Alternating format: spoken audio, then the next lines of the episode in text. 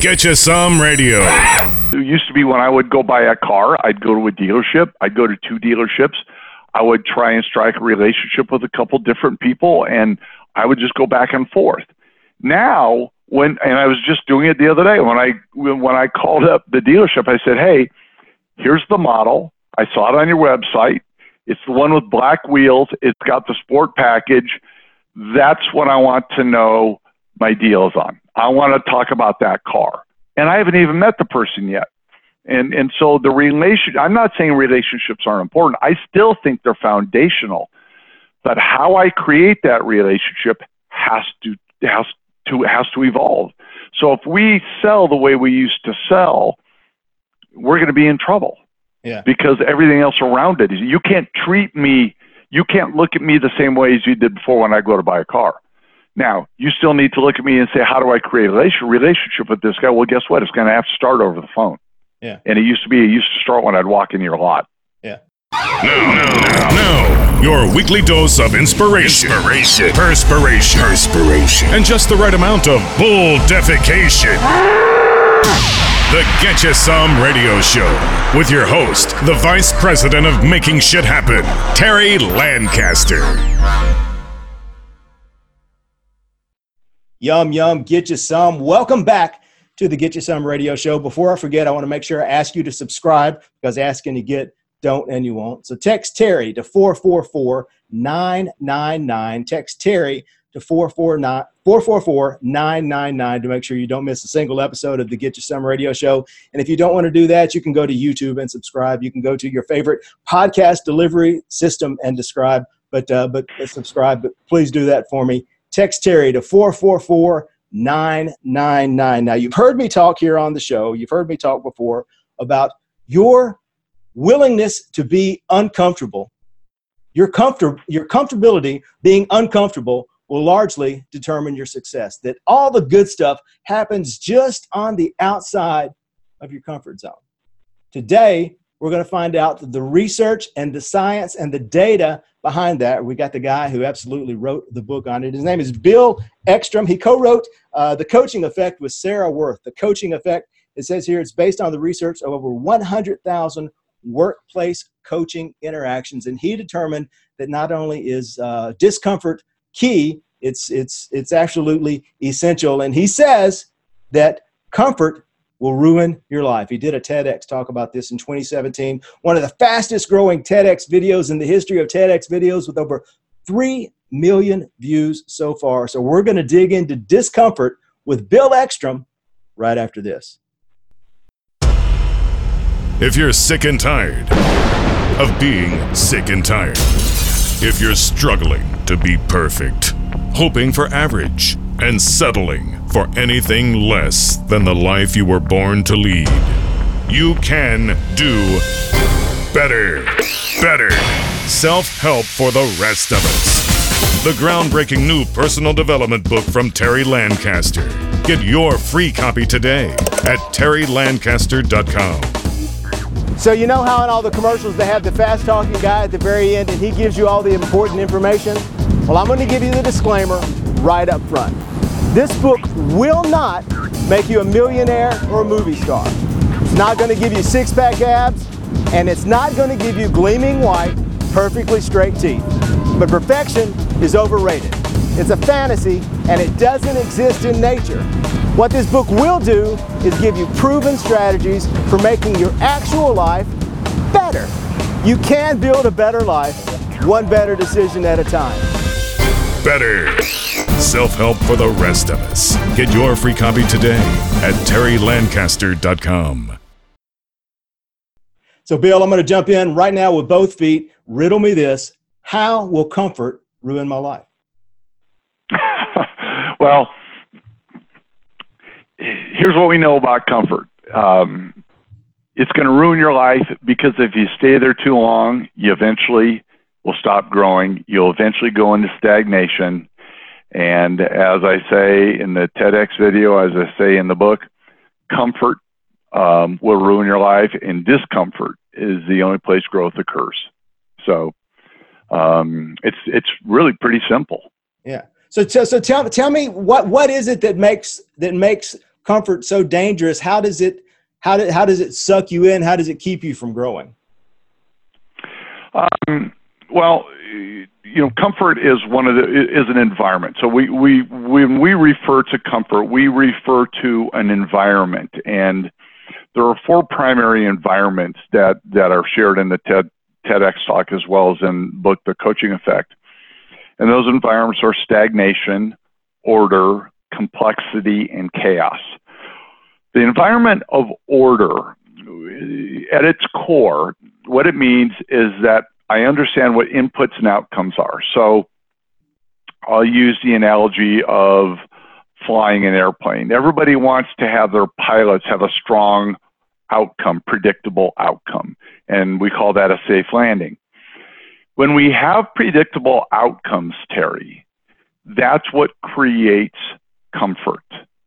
And I know that's that, that that's weird to think about, but it, when you when you take a minute and stop, it is predictability that creates comfort. The challenge is is when as a human being, that's what we want. We are looking for predictable outcomes, and that creates the comfort. That's what makes comfort so dangerous because growth only occurs in a state of discomfort, physiologically, psychologically, uh, biologically. And that's that's really the problem with comfort. So comfort refers to the uh, outcome of being in a in an ordered environment. Yeah, the one thing I got when I was when I was reading about this was you, you, you mentioned biologically that unpredictable outcomes is the entire basis of uh, of, of the of the human condition of, of the, the the the entire basis for uh, I, I, the word is completely skipped my mind, but uh, um, but it's it's how we, how we got here. So it's uh, when, when right. Yeah. So when uh, when things are you know, when you have unpredicted outcomes, that's when the growth can occur because you don't know what's going to happen. But we want those predictive outcomes, and as salespeople, salespeople, we, we you know you, you mentioned the four growth rings that uh, you have. Um, you you you ha- you have stagnation, order, discomfort, uh, complexity, and chaos. Most salespeople are addicted to either having order or they're addicted to the chaos. They love to be busy. They love to have a lot of things going on. Uh, so, so how do we get away from those two things that we, we crave so much? Well, um, first of all, let's back up for a second because you, you're bringing up a really, really good point, Terry. When we study high high performers, when we study and research high growth teams, when we look at elite performers, and, and now we're really able to do some wonderful work with elite performers be it athletes or in sales, wherever it may be. There is a healthy, healthy part of order. Order isn't necessarily bad. Too much of it can be bad. Order that's been an order for too long can be bad. We all have order. There's an order to the way we start our days. There's you know, in sales, there should be an order to prospecting, right? That every day I'm going to get up and I'm going to spend part of my day prospecting. I'm going to spend part of my day doing this. But if the, the challenge is that's all you do, if that's all you do the exact same thing every day, eventually everything will go by you. Customers buy differently today than they did before. If you have not evolved with that, you're going to be left behind. You, you're the way you sell will go into stagnation. So it's not the order is bad. Too much of it is bad, and the wrong order is bad. Does that make sense?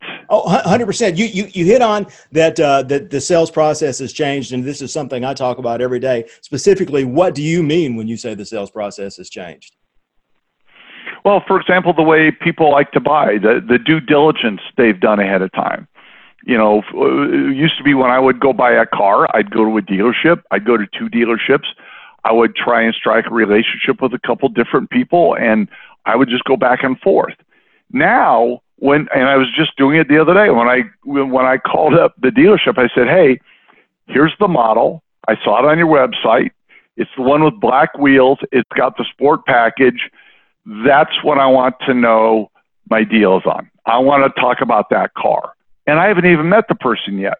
And and so the relation I'm not saying relationships aren't important. I still think they're foundational.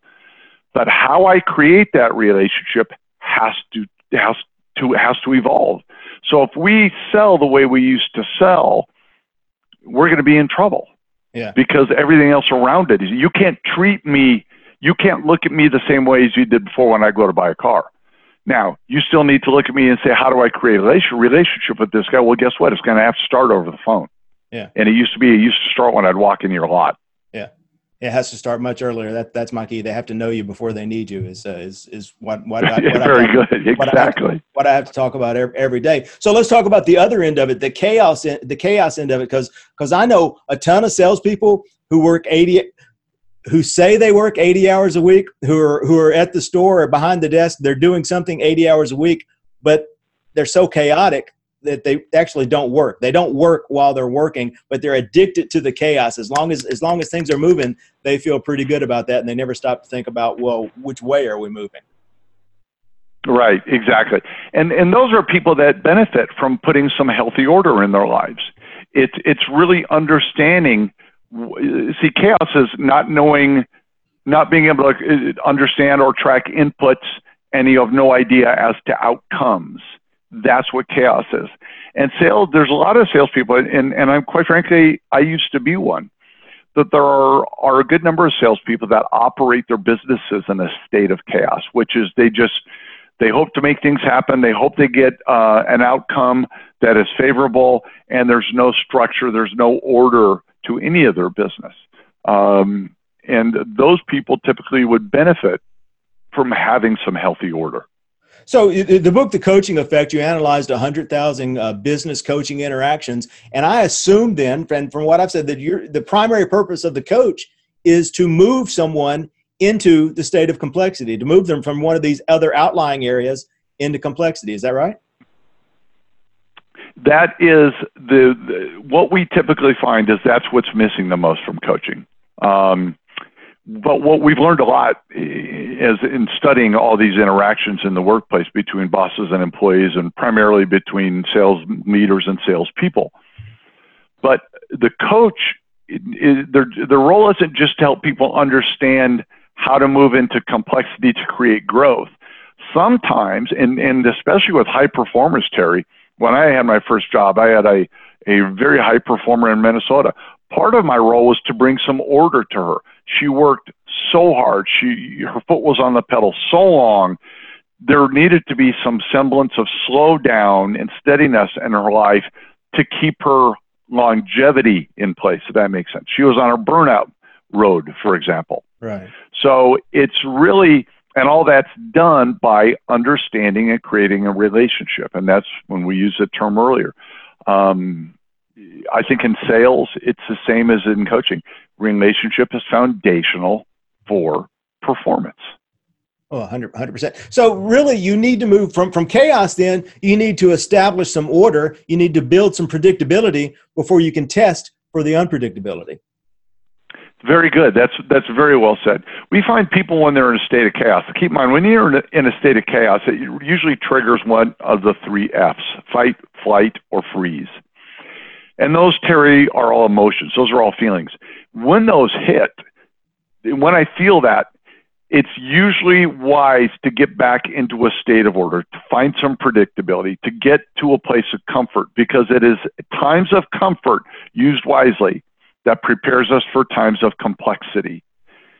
Complexity is not having predictable outcomes. So if you think about order, any which is predictable outcome. If you change an input, what happens to an outcome?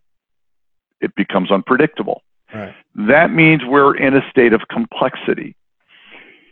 Now, all complex, not all complexity creates discomfort, but all discomfort is created by complexity. Growth only occurs in complex environments, which is why we say growth only occurs in a state of discomfort. So, yes, if I'm in a state of chaos, I likely first need to move back into a state of order before I can, in a healthy way, advance up into complexity, which is a state of discomfort. So let's come at it from the other end. We're in a state of stagnation.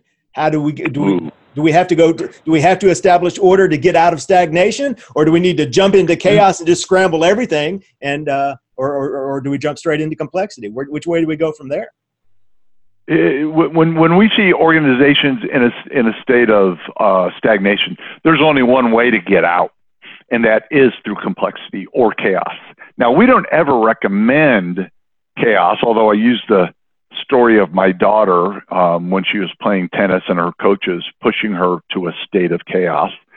Um, but by and large, chaos should be used to understand what one's limits are, if that makes sense. Mm-hmm. Um, the challenge is when, you know, especially in sales, you know, we, I've seen it myself. We had, I was running a division and uh, people told me that, you know, I was new in the role and we had this number one performer, the, the guy led sales in the division for the last three years. And we hired a new young woman who came into the division, and, and so the, the, the standard had been set, right? This guy was selling X amount a year. All right. Well, we get this new woman that comes in who decides that that standard should not be her standard. She set a new record in sales by 50% her first year. So all of a sudden, what we thought was a standard, what we thought was great, was only just good new standards have to be set. So stagnation, we need to get out of stagnation um, and enter in a state of complexity immediately. Uh, you got to change things up. If you're going backwards, which is what stagnation is, that has to be changed up immediately. You need to inject some some changes that create unknown outcomes because you got to do something fast. You got you you you got to find you got to find the solution for the problem, and you have to have unpredictability unpredictability to find that solution. Exactly, exactly, Terry. So, uh, so your your your key is to be right there on that uh, on that that borderline between uh, between order and uh, and complexity. And you and you mentioned your daughter and this great great part in the video about your daughter and uh, she's a high level tennis player and and and her coach pushing her literally to that edge. But and a lot of times in athletics, we hear people talking, especially coaches and uh, players, talking about flow and another thing that as I was reading this, this this ba- this balance between order and complexity seemed to me to be right there where that razor's edge of flow is. Have, have, have you done any research on, on the path of flow and how that affects the order and chaos? No, we, we haven't yet, but you're, you, but you bring up a really fascinating point. So let's eliminate athletics. Let's eliminate sales. Let's just talk about peak performance, where, where that occurs um, because I think it applies. I think athletics and sales are so tightly woven together anyway. Um, so when you look at peak performance, keep in mind, peak performance comes as a result of const of having healthy order. It comes as a result of always being challenged. You know, we use the the example of my daughter in tennis that every day or or every week things were amped up, meaning that uh, there might be a, a, change to a stroke, there might be an increase in conditioning, there might be a change to foot placement. So there was complexity brought about, if not daily, certainly weekly. And then order, then then the processes would come into play, right? So process is a form of order. Process isn't necessarily a bad thing but the process allows us to grow. Think about lifting weights. I can lift weights. I can lift the, I can put, you know, 200 pounds on a bar and lift it up and down and continue to grow my muscle. But if that's all I do every single time, all of a sudden I quit growing. Mm-hmm. I hit, uh, I, I, I peak out, right? I plateau. And the only way then to continue growing is to change an input to get a different outcome. So even physiologically, we have to do it. So back to your flow question. Flow comes as a result of having healthy order and having healthy complexity. Flow is a performance state. Flow happens um, in sales. Like, how many times are you actually in the moment of selling in a given day? Maybe 5% of the day, 10% of the day? Yeah. How well you execute in there as a result of everything you've done up to that point. And the same is the same with a tennis match or a football game. You know, a football game is two hours or three hours on a Saturday or Sunday or Friday, whenever it may be. But if you look at you know an entire um, work week or seven days in a week, those hours spent are pretty nominal. The flow during that time, though, is really contingent upon how well my order's in place, what kind of healthy order I have in place, how much time I spend in complexity. That is really ultimately what dictates then the flow. So the flow isn't within the growth rings, it's a result of the growth rings. Yeah, and the flow flow comes. My understanding is, and the way I understand flow, flow happens when you're competent and proficient enough, and you have your systems down pat, and you know it. But if you know it, then exactly, you're going, to, Terry. You're going to end up getting bored, and it's going. You're going to drift. So it has to be just just beyond that, where it's where it's complex enough, where it's where it's challenging enough to keep you at the top of your game. And if, and if you can function on the on that razor's edge at the top of your game, right there riding that line, that's that's that's where the sweet spot is. Yeah, it, it's you know, the, and we see this we, we see this in coaching, we see this in peak performance. The, the difference in sales it's the same as the difference in athletics or anywhere else. The difference between good and great is nominal. And I, I was tweeting this the other day. The, we see this. The difference between good coaching and great coaching is just not many percentage points, but the gap in terms of dollars is millions. And the what it takes to close that gap, very few people, Terry, are willing to take those steps. And it's the same in sales. Yeah, well, back back to athletics. The difference between an all star and and a and a minor leaguer is is really fr- fractions of a fraction of a second in a forty yard dash. That's it's uh, exactly yeah. It's uh, the, the the difference between great and and pretty good is not that far, but it makes all the difference in the world. Yeah, and in sales, another hour, uh, you know, another twenty minutes a day of work, another phone call a day, another two meetings a week. What does that add up to when it's all said and done? So we, we, talked about salespeople and, and others being addicted to chaos, and we liked and and and the cult the cult of busy and and const, constantly doing things. But but grit and, and some of the things I, I don't think it was in the book, but I read some of your other articles that you guys spoke about grit. How does grit come into the equation? Because because being busy and actually putting in more work does lead to some of these other states that makes you discomfortable. So how does grit relate to your growth rings? You know, it's, it's a good question. We haven't done any studies, um, and I, assuming you're you're talking about like uh, Angela Duckworth's yes. work on grit, the book, and her her TED talks. And and by the way, I'm a huge fan of hers. I think she does some amazing some amazing things. Um, grit is really woven into um, order and complexity. It, it, it takes grit to put in the processes and the systems and the tools that, that are going to allow you to be successful. It takes grit to get out of it, to recognize that, hey, I need to do this differently, and then to adapt what you're doing to something else. Uh, I think grit is really woven into the DNA of anybody, of, of any peak performers. Uh, the growth rings, so they don't really address it directly. It's it's more of a um, understanding of how your environments are impacting your own growth. Yeah. So I promise everyone who uh, tunes in for the show that uh, again these are salespeople and uh, they, these are people who eat what they kill and they, they can't afford to to kill 30 minutes just to entertain themselves during the course of the week. I promise them that if they'll give me 30 minutes with me talking with my friends and uh, me doing these interviews that they'll walk away with something they can put into action in their lives today, right now, as soon as they put down the phone, as soon as they shut the laptop, one thing that they can do today to start making their lives better, to create health, happiness, and prosperity in their lives, to, uh, to, to make their business better, to make themselves better. So, so Bill, give us one action step that people can use today. Salespeople, people who are selling cars and plumbing supplies and, and uh, encyclopedias door to door, one thing that a salesperson can do today to start using discomfort to challenge themselves to build a better life. Okay. Uh, my answer may surprise you, Terry.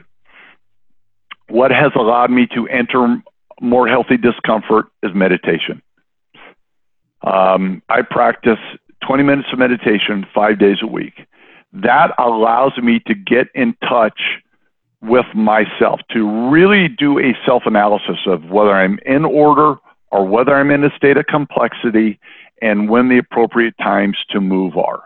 It has really allowed me the ability to do that. Now, what I always hear when people ask me, well, I've tried it, I can't make it work. That's why they call it practicing meditation. You don't just start in sales and sell as much that first day as you sell the, you know, you practice it, you build upon it. I started out with a minute in the shower, and then I got up to three minutes, and then it was five minutes at night before I went to bed, and then 15. Now I can meditate for 40 minutes plus, but 20 minutes a day, getting up to 20 minutes of meditation a day, that will allow you to give an understanding and consciously acknowledge whether you're truly in a state of order or a state of complexity and when to, in a healthy way, move back and forth between those two. Brother, it's a, it's about two in the afternoon right now. I'm going to be in Lincoln, Nebraska about ten, and I'm going to give you a big kiss right on the freaking mouth. I've, I've, been I've been advocating. I don't know if I'll stick around or not. I've been advocating meditation for, for salespeople for years, and and bro, you you've never you've never had uh, you've never had discomfort like walking into a room full of car salespeople and telling them they need to meditate for the next 20 minutes. They look at you like you got two heads. But I agree wholeheartedly. Uh, again, it goes back to what we were saying about you can't build unpredictability unless you have something predictable and you can't you can't figure out where to go unless you unless you know where you are you can't get where you're going unless you start where you are and where you are is right here right now and you have you have to well and terry that is so true and and, and i and i got to share with you i don't even know if you know this i started out right out of college selling life insurance yeah. i was 100% commission from the get-go i have walked in the shoes of your listeners. And I can tell you, and I mean this in all seriousness, if I can do it, they can do it. I was an undisciplined, highly chaotic, you know, eat what you killed, run to the next deal, run back and forth. And it wasn't until later in my life, and I tell you, if you can develop those habits early, you will live a happier, healthier, more productive, more financially rewarding life than you've ever lived. So, so again, because I, have tried to explain to people, so I know how I explain it. If you've never meditated and you're you're you're walking out on the deck with a with a cup of coffee, tell me tell me first time meditating, sit me down, tell me what to do. Well, I think the best way to start is simply three minutes on your own. Just do your best to focus on your breathing in and your breathing out. Everybody says, well, my mind always wanders. Well, of course it does. So does mine what I do is I just imagine if a thought comes into my head, and it can come in for a matter of seconds, or sometimes I'll catch up for a minute. It's like, whoa, hold on. I am no longer focusing on my breathing. I release that thought, and I imagine it going up into a cloud and drifting away. That's number one. Number two is guided meditation. Really, really helped me uh, lengthen my meditation. Um, that is something that I really lean a lot on. So I just go to YouTube pull up a YouTube video, put it on a headset, put it on my ears, close my eyes, sit down, and let walk through a guided meditation. That's a really another wonderful way to grow. I, uh, I, I try to encourage people. I get them to download the head, download the Headspace app. That's that's really good for learning to do that first one to one to three minutes right there. And I tell them that it's not about trying to control your thoughts. Your brain is stronger than you. You're not going. You're never going to control your thoughts. It's about learning to not let your thoughts control you. And other than driving eight hours to Lincoln, Nebraska and kissing you dead on the mouth, how do people get in touch with you if they need you? um, first of all, let's, I love to connect with people on LinkedIn. It's a um, social platform we use quite a bit. So Bill Eckstrom at LinkedIn, um, E C K S T R O M. They can get me on Twitter uh, at Bill Eckstrom on Twitter. I'm active there. Instagram, I think, is EckstromWL. And of course, our website is the ecsellinstitute.com, which is E C S E L L institute.com. Uh, they can read our book, Terry. And thank you, by the way, for bringing that up. That's always nice when people do that for you. Uh, the coaching effect. And if they want to get really kind of a, a 12 minute version of what you what you're fascinated with and what they should be fascinated with, uh, they can go to uh, Why Comfort Will Ruin Your Life on YouTube. Uh, it's a TEDx talk. That's another good place to really follow up with this. All right. Bill Eckstrom, thank you so much. Had a fantastic time, brother. We'll see everybody next time. Thank you, Terry. Get you some radio. You've been listening to the Get You Some Radio Show. Subscribe today at terrylancaster.tv to hear more episodes, win valuable cash and prizes, and get free training to help you create an army of buyers who know, like, and trust you before they've ever even met you. It's a big, wide world, boys and girls. Get out there and get you some.